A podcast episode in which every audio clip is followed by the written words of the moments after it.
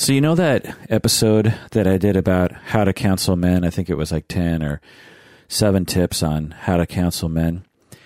I received a lot of emails about, actually, I received a lot of emails also for the publication I submitted.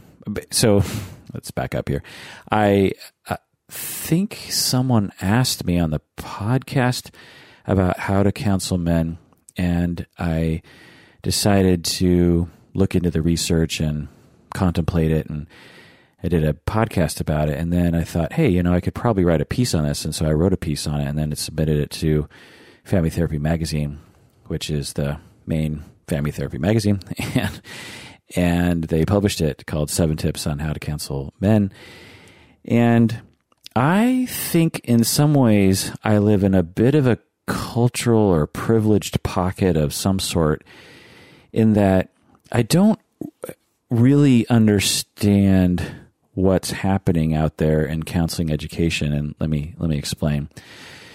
So, I have received emails not only for the podcast I did about it but also the piece that was published in Family Therapy magazine. People that don't even listen to the podcast are emailing me and saying uh, various different things. All men, by the way. so it's a bunch of dudes emailing me and some some of the guys are saying, uh, you know, I, I'm a therapist in training, I'm a counselor in training, and as a as a man in a program that is dominated by women, by the way, most therapists, most counselors are women, and a lot of the educators are women as well. And so for men, they're in the minority. Now, we all know that sexism is real and misogyny is real and male privilege is real. And when men are made to feel the minority or are made to feel at a disadvantage, then to some extent that's justice. That's just balancing the scales. And for some men, they have a really hard time coping with this because it feels very unnatural to them. They're very much used to the privilege. And when they don't have it, it's quite upsetting to them. And women are uh, when they hear that, they think, well, you know, cry me a river, pal. It's the way I feel all the time. So there's that. And like I said, sexism is real. It's empirical science. Sexism exists. Um, and for those of you who listen to my podcast who don't understand this, and there are some of you, if, if you can believe that, I just have to say that the most people on the internet that have a problem with feminism, they actually don't have a problem with feminism. They have a problem with what they think feminism is. They they have a problem with. I'm going down a little bit of a, a, a tangent here because I just want to say this is that I've ex- when you just type in feminism on YouTube or the internet or something, the vast majority of stuff that is on there is terrible. It's just awful. I haven't actually done that, but my impression of of feminism on the internet is is really just a terrible, terrible thing. It's it's basically on the internet. There's a lot of men, boys, who are yelling at feminists and calling them manginas or terrible people or you know feminazis or something. And then on the other side, you have a, uh, another group of people who are vocal feminists who are perhaps not so great at communicating to these people who are anti-feminists. And what I have to say is that is not feminism. I mean, it's a part of the feminist movement, I suppose, but in my world, feminism is a hopeful word. It's a pleasant word. It's a word that we enjoy and doesn't have 99% of anger with it. It's, it's just the acknowledgement and the advocacy and the commitment to uh, equality and to justice for gender. And the way that I conceptualize feminism is it actually includes justice for men. It's justice for gender. It's not justice for women it's justice for everyone trans people queer people it's it's for everybody it just so happens to be called feminism because the field of feminism when it emerged when the field of equality and justice re- regarding gender emerged it was primarily focused on women and it was called feminism and in our culture it is uh, a large trend in cultures around the world that women are oppressed and that women qualities, female qualities, are considered lesser than male qualities. And so, although the word feminism perhaps isn't the best word, it maybe equality is a better word. Uh, maybe some men would have a easier time accepting the the movement if it were called something different. But in my world, when I hear feminism, I don't hear I don't hear pro women, anti men. I just think of equality and so, and justice around uh, around uh, gender. But you know, whatever. So my my point here is to say, before going down this road of talking about some of these emails and calls I've been receiving from listeners, I just want to establish up front that um, feminism is a good thing, and that sexism is real, and that male privilege is is real. Okay, so I've been getting these these emails from people. Uh, one guy emailed me, can't remember from where, and he was saying that he asked me. So he's a student in a program in a, some other program in another state, and he emails me and he says, "So I read your your piece in Family Therapy Magazine about how to counsel men, and I really really enjoyed it. And I, can I ask you a question? Are you experiencing any backlash on this? Are are people uh, yelling at you for for doing this?" And I, I, asked him, I said, Well, what do you mean? Why, why would anybody be yelling at me about this? And he says, Well, in my experience, when men in our field, in the field of therapy, try to talk about men's issues and men's suffering and this sort of thing, we get a lot of negative reactions from women around us in, in the field. And I have to say that doesn't surprise me.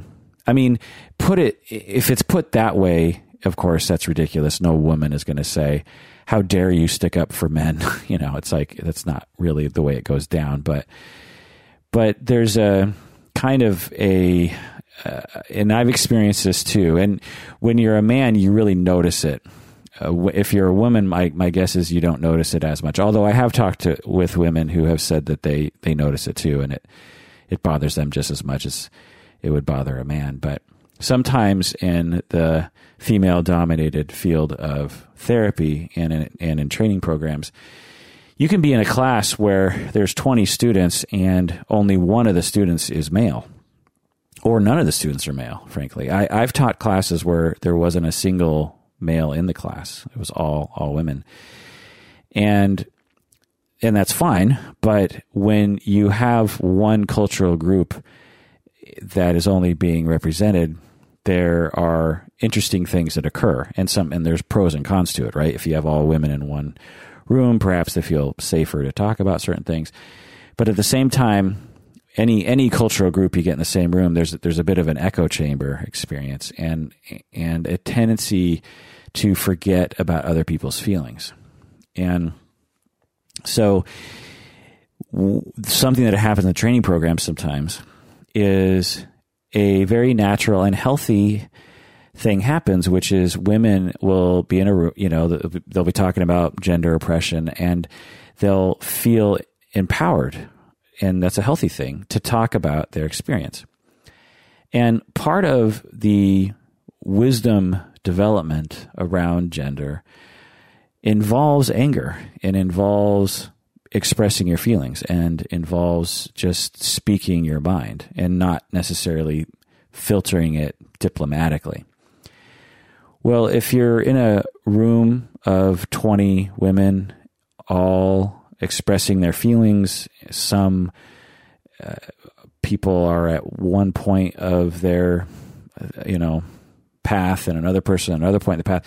And and you're a man in the middle in the midst of this conversation and you're trying to be supportive, it can at times be hurtful to the male because it can feel excluding and and it could also uh, uh, some of the statements can be directed towards men as as a whole. You know just let me see if i can think of a, an example just so i can color this. It's like so you got you're talking you're in a you're in a gender class or a multicultural class or some kind of diversity course and you're discussing gender oppression and and women are saying, yeah, you know, uh, misogyny is real and and let me tell you about the stories that I've been through and all the men in my life have been mansplainers and manspreaders and and and they've been oppressive and they never listened to me and they've been patriarchal and it's um, you know I'm very upset about it and and you know so this is all just you know healthy expression and probably accurate. And and but they might tag on at the end something like you know men need to know their place. They need to know when to shut up and they they need to know when they need to stop explaining things to me. Well if you're a man sitting next to this woman as she's saying this that statement is directed at men as a whole. And since you're a man sitting next to this person it can feel as though you're being personally attacked and this is all part of education, it's all part of training. And at Antioch, we encourage these kinds of conversations, and you need to be able to handle them. And you need to be able to care about other people in the process. You need to be able to take it in the process. And, but for, for a lot of men, they will come to me. And since I wrote this article and did this, um, this podcast in the past, I've, a lot of men are starting to come forward to me and say, I, as a therapist, am uh, frequently uh, feeling as though I can't even talk about men's issues and I can't even alert people to the fact that men are suffering too. And that uh, when we talk about gender, we are frequently talking about women. But when we talk about gender, why aren't we talking about men too? and why aren't we talking about this the specific struggle struggles of men in our society? Because in in in the article, I, I talk about that even though men suffer from you know the same amount of mental and emotional problems as women do because there's this notion in our society that men don't suffer as much as women do but men suffer just as much as women do. It's of course logical that they'd be suffering just as much, and in some ways they they suffer more. I mean, let's let's say that it balances out because women are oppressed more, so obviously they have more emotional impact from that oppression. But men are oppressed too in a way in that they're socialized not to feel their feelings or to be vulnerable or, to ask for help or to seek support. And so they suffer too because they're not allowed to even seek support in general. And so, even though men suffer from the same amount of problems that women do, men are much less likely to seek help from therapists. And often, what will what I'll hear is people say, "Well, you know, men they don't like to ask for help," but that's blaming the victim. That's blaming uh, other people. What we as a, as a field, as a you know the field of psychotherapy, we should be blaming ourselves we should be looking ourselves in the mirror and saying, why is it that men in our society don't want to come to us? Now, of course, culture is a part of that, but what are we doing to reach out to men? What are we doing to help them when they come into our offices and they only go come for two sessions and then leave because they didn't like talking to us? We should look at ourselves and say, what did I, where did I go wrong?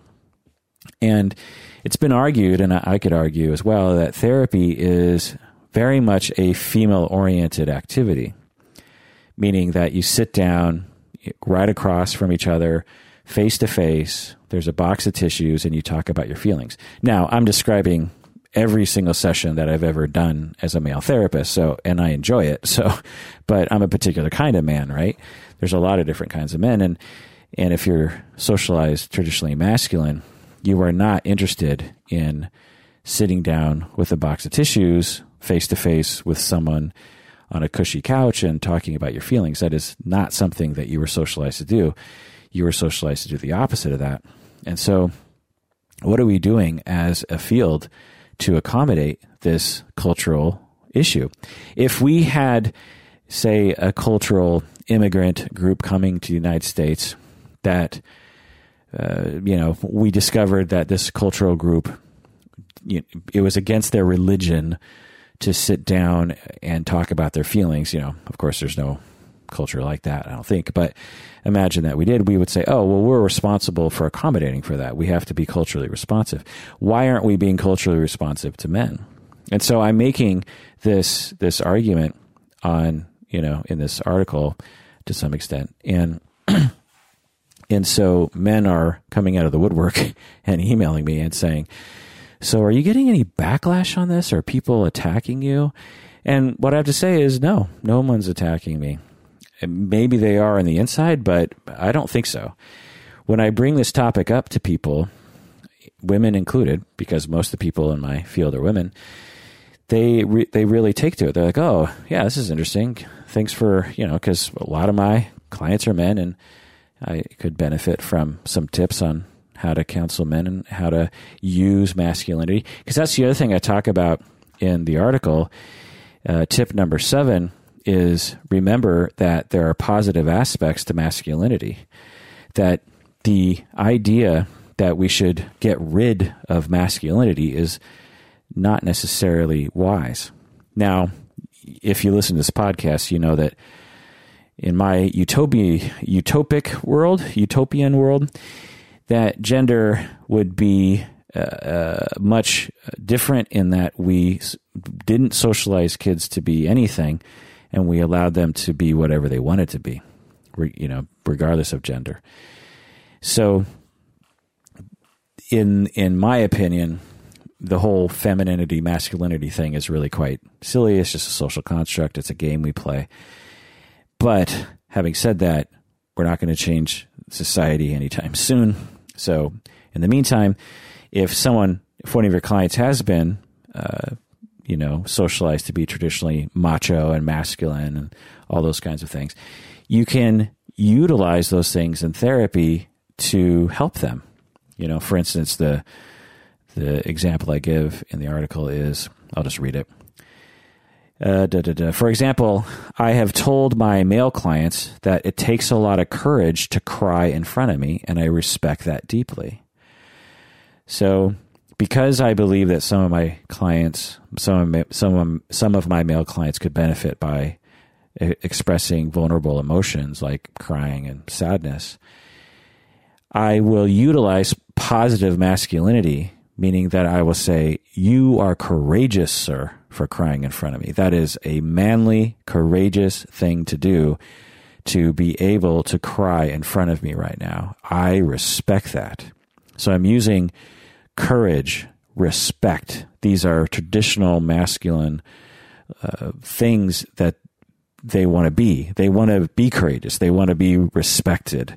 And so you can you can use that. Now, it's not a manipulation. It's just living in their world and knowing what touches them, what impacts them.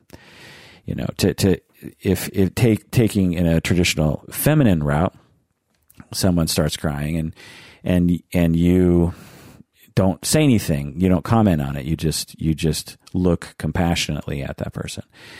Well, you know, that might be missing an opportunity to uh, connect with a male client in a way that, again, touches on his traditional masculinity.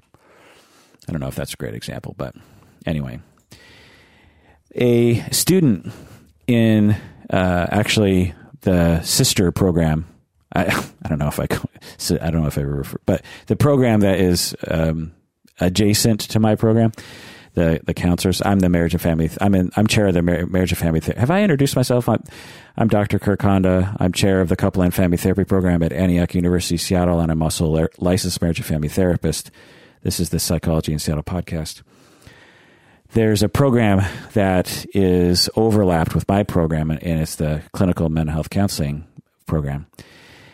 And a student in that program actually contacted me, and he wants to uh, design a whole independent study class around men's issues and counseling men and and masculinity and the suffering that men go through because of masculine socialization. And he said that my podcast inspired him to some extent to to do that. And he asked me to review his syllabus for his independent study. And and it was quite rigorous uh, I could tell he really he must be a very rigorous student because he was you know you design your own class and his the class he designed was probably twice the amount of work that you'd do in a regular regular class. But um, it, it, seems like a fantastic course. He's he's going to watch that documentary that I think I've talked about on the podcast, "The Mask We Live In."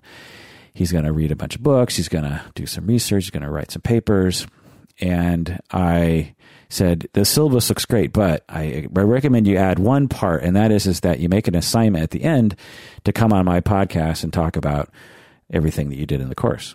And so, in a few months, he'll be on the podcast talking about all that, and, and I'm excited about it. And so, if you're uh, out there and you're a therapist, male or female or queer or whatever, is uh, to remember that gender is complex and that just because men are the privileged and just because men often are unaware of their privilege and just because men often are patriarchal and uh, utilize their privilege in harmful ways just because all that is absolutely true that doesn't mean that men don't suffer and don't deserve our compassion and, and don't deserve our uh, efforts to try to understand them and accommodate for them. I just want to say that again. Just because men are privileged and utilize that privilege to harm others does not mean they don't deserve our care and compassion and efforts to understand their experience. That's a, that's a very important thing to understand, I think, because I think there's this, this sort of revenge mentality sometimes by, and this goes across all sorts of political lines. It goes against Republicans, maybe, probably goes against Christians sometimes, or against rich people.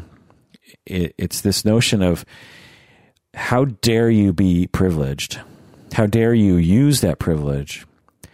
And I w- don't have any compassion for you unless you somehow demote yourself or something. I'm not really wording this right, but and I'm accusing a lot of people of a lot of things. I realize that, but but it's something that I've I've been guilty of myself. I mean, I as a person in America, I can say that you can't be an American without having some kind of I don't know, some kind of ugly mirth towards some group of people. Occasionally, listeners will call me out on stuff. They'll be like, one part of the podcast you were advocating for compassion and then later on you made this joke about these people and that seems pretty mean and and I have to admit it's like oh my god yeah you're right. And we're all like that. We all do that. And and we all are responsible for trying to stop that and being aware of it. But to expect perfection is ridiculous.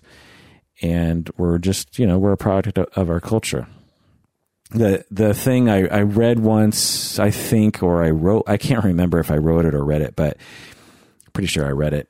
I I always think about this one phrase that sticks out, and it's if you're born and raised in a racist culture, and if your field exists, you know, the, if the field of psychotherapy exists in a racist, sexist culture, then of course there are going to be racist and sexist elements in that field or in you. It, it just, I don't know if that is profound to you as a listener, but it's very profound to me. It's, you know, if, if the field of psychotherapy emerged in a racist, sexist, ableist, ageist culture, then of course the field of psychotherapy is going to have racist, sexist, ableist, heterosexist notions in it. It's just it's just a matter of, of, of inevitability. You can't avoid that. When things emerge out of a culture, it's going to possess the things of that culture. And so there you go. And Uh, because I think sometimes we think, oh, well, psychotherapy is supposed to be perfect. The field of psychology is supposed to be so self aware and it's supposed to be so self reflective and and devoid of any kind of racism or sexism or heterosexism or something. And that's just ridiculous. Of course, that's not true. When we look back at the things that were written in psychology and family therapy and counseling 50 years ago, we see evidence of sexism and of colonialism and patriarchy and the you know not inability to acknowledge power that was real and existing And in 50 years from now, they're going to look back at us now and they're going to say similar things. They're going to be like, oh, well, they didn't know this or that yet. And s- listen to the way they're talking about this and that. They, they clearly didn't know what we know now. Their paradigm had not shifted yet. That was pre blank movement, you know.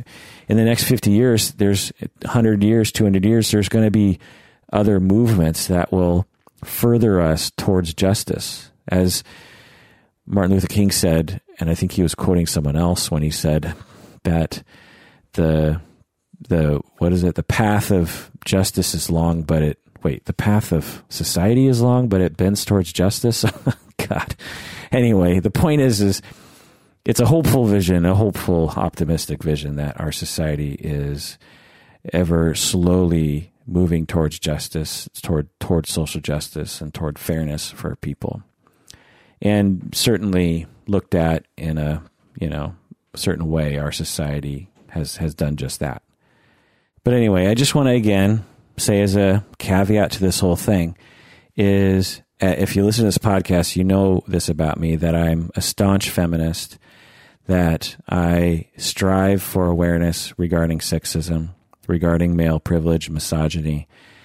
I, as I have studied it and contemplated and listened to other people and really thought about this, I have seen the light over and over again about the fact that there are, uh, there's a massive amount of sexism in our culture, and I exhibit sexism myself and misogyny and privilege myself, and really try not to.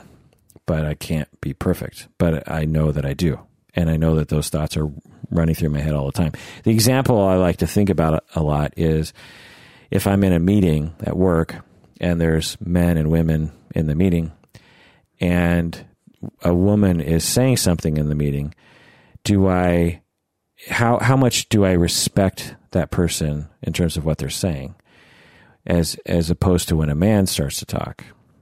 Is when a man talks, am I more likely to kind of really pay attention and not interrupt them or really sort of bow to them, so to speak, as opposed to a woman? when when a woman talks and brings up a point, how likely am I to sort of back them up and say, or to say something uh, subservient to them, like like complimentary, like, "Oh, I really like what you're saying there," you know? Or, I don't know. There's there's a a lot of gender that is expressed in these meetings, and I can feel it. I try to accommodate for it and I have kind of like these little systems in place, like just make sure you listen to everybody and and make sure you don't act in sexist ways, you know, this kind of stuff. And I've learned over the years. And as chair of my program now, I lead meetings of faculty and students, and I have to really keep an eye on that. And that's just one small fraction of the experiences that I have in a given week. I have experiences regarding gender in all sorts of contexts, not just that one. And so that one just seems rather obvious to me, but my experience of gender is happening all the time and opportunities for sexism to harm other people. And I like to use the word harm and fairness because I feel like those two words are not used enough people will throw around race. Oh, you're a racist. Oh, you're oh that was sexist what you did, or that was racist what you said. And really, it comes down to fairness and harm. Really, what people, in my opinion, should be saying is, what you just did was harmful in a sexist way, or what you just did right there was harmful to Native Americans because blah blah blah blah. Or what you just said right there was unfair, or what you did was unfair or our society is treating these this group of people unfairly. It's unfair to them. Because when you say our society, you know, our our government is racist, I feel like that means nothing to anyone. They just to the people we're trying to communicate to, they don't know what that means. And they're just like, that's ridiculous. But if you said our society is unfair to poor people, Now we can start talking about well, what's fair? People, everyone understands the notion of fairness. Everyone understands the notion of harm. Very few people understand the notion of racism or sexism. In academia, in psychotherapy, we talk about it, we think about it, we contemplate it, we we know those words fairly well. The general public, in my opinion, does not understand these words. I listen to you know various other podcasts, and I hear the words like, you know, someone will say something and they'll go, "Was that racist? What I said was that?" and and they'll debate whether or not what they said was racist because they're looking for rules. You know, there's there's a there's a rule like, well, if you do this, then you're being racist, and if you're doing this, then you're not being racist. But if you just ask them if they said, "Well, I don't know, was that racist? Was that?" I, you just ask them, "Well, did you harm someone?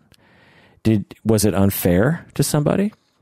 Then you then you're engaging in the real conversation, and maybe they don't know the answer to that. And you say, "Well, how can you find out?" Well, maybe I have to ask someone of that group if it was unfair to them or it hurt them. Okay, well, that's a start. How do you want to ask that? Who do you want to ask? Now we're talking about fairness. Now we're talking about harm. And you know the the Redskins, the Washington Redskins thing. I don't know that much about it, but I uh, have throughout my life heard that it's a terrible thing, and I've heard Native Americans saying that they hate it, and I've heard uh, other people saying that it's not a big deal. And then this study comes out that like ninety percent of Native Americans think that it's red the Redskins are fine or something like this. And I've heard critiques of the study that say that they only studied a particular kind of Native American and not, you know, true Native Americans or I don't know. So I don't know the deal, but the real question to me is it's not necessarily if it's racist or not or if it's wrong or not. It's are some people being harmed by this name? And if if even if it is just 10 quote unquote just 10%, if 10% of Native Americans are being harmed by a silly thing such as a mascot for a stupid football team, then in my moral compass, it should be changed. Because if you changed it to, say, I don't know, the Eagles or the Jets or the Seahawks or something along those lines, you are not going to find a single person on the planet that is going to be offended by that. and there's no rational, non delusional person who is offended by calling your team the Jets or the, you know, the Eagles. No one cares about that. But you call your team the Redskins, and yeah, there's going to be some people that are going to be, their feelings are going to be hurt by that. And is that really what you want with your team logo is to hurt people's feelings? But that's not the way people talk about it in my experience. They use these terms like, you know, racism and sexism. How did I get down this rabbit hole? I'm just ranting about this particular thing. Anyway, my my point here is if you listen to the podcast, you understand that I'm a feminist and that I understand cultural context. I don't understand it. I, I understand that there I understand there are things to understand. Let's just put it that way. um, no one no one understands it, quote unquote. But uh, uh, I just want to say that as a caveat to my discussion around wanting to help men and wanting to treat men fairly and to have compassion for men and, and to help men with their masculinity. And to understand that men are oppressed in a way in that or men are treated see there's that word again oppressed. But men are treated unfairly by uh, as boys we pigeonhole them into this masculine stupidity and it denies them their right to be able to express their feelings and ask for help and to be themselves. And so we are treating boys unfairly and we're harming them, and that's real. And we need to have compassion for that. And when we have compassion for that, I think we can treat men better. So that's my point. well, that does it for this episode of Psychology in Seattle. Thanks for joining me. And if you have thoughts about this, men or women, or queer, or fluid, or whatever, then let me know. You can email me at contact at psychologyinseattle.com. If you haven't already, please become a patron of the podcast. We are getting very close to our next goal of, I don't know, I think we need about 450 people. I think we're at about 320 or something. So I think we only need about another 100 people to become patrons. And at that point, we'll be able to start paying the co hosts what they're worth. Uh, as I've said before, I'm already paying them uh, a little bit now anyway, because, well, that's just fair, right? but if we reach that next goal, I'll be able to double their pay.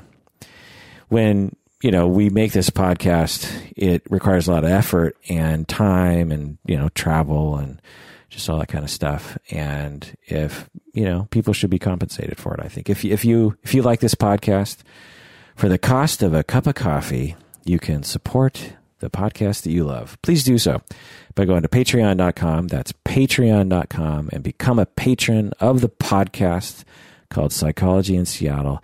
Do it now. Become one of us and join the fold, people.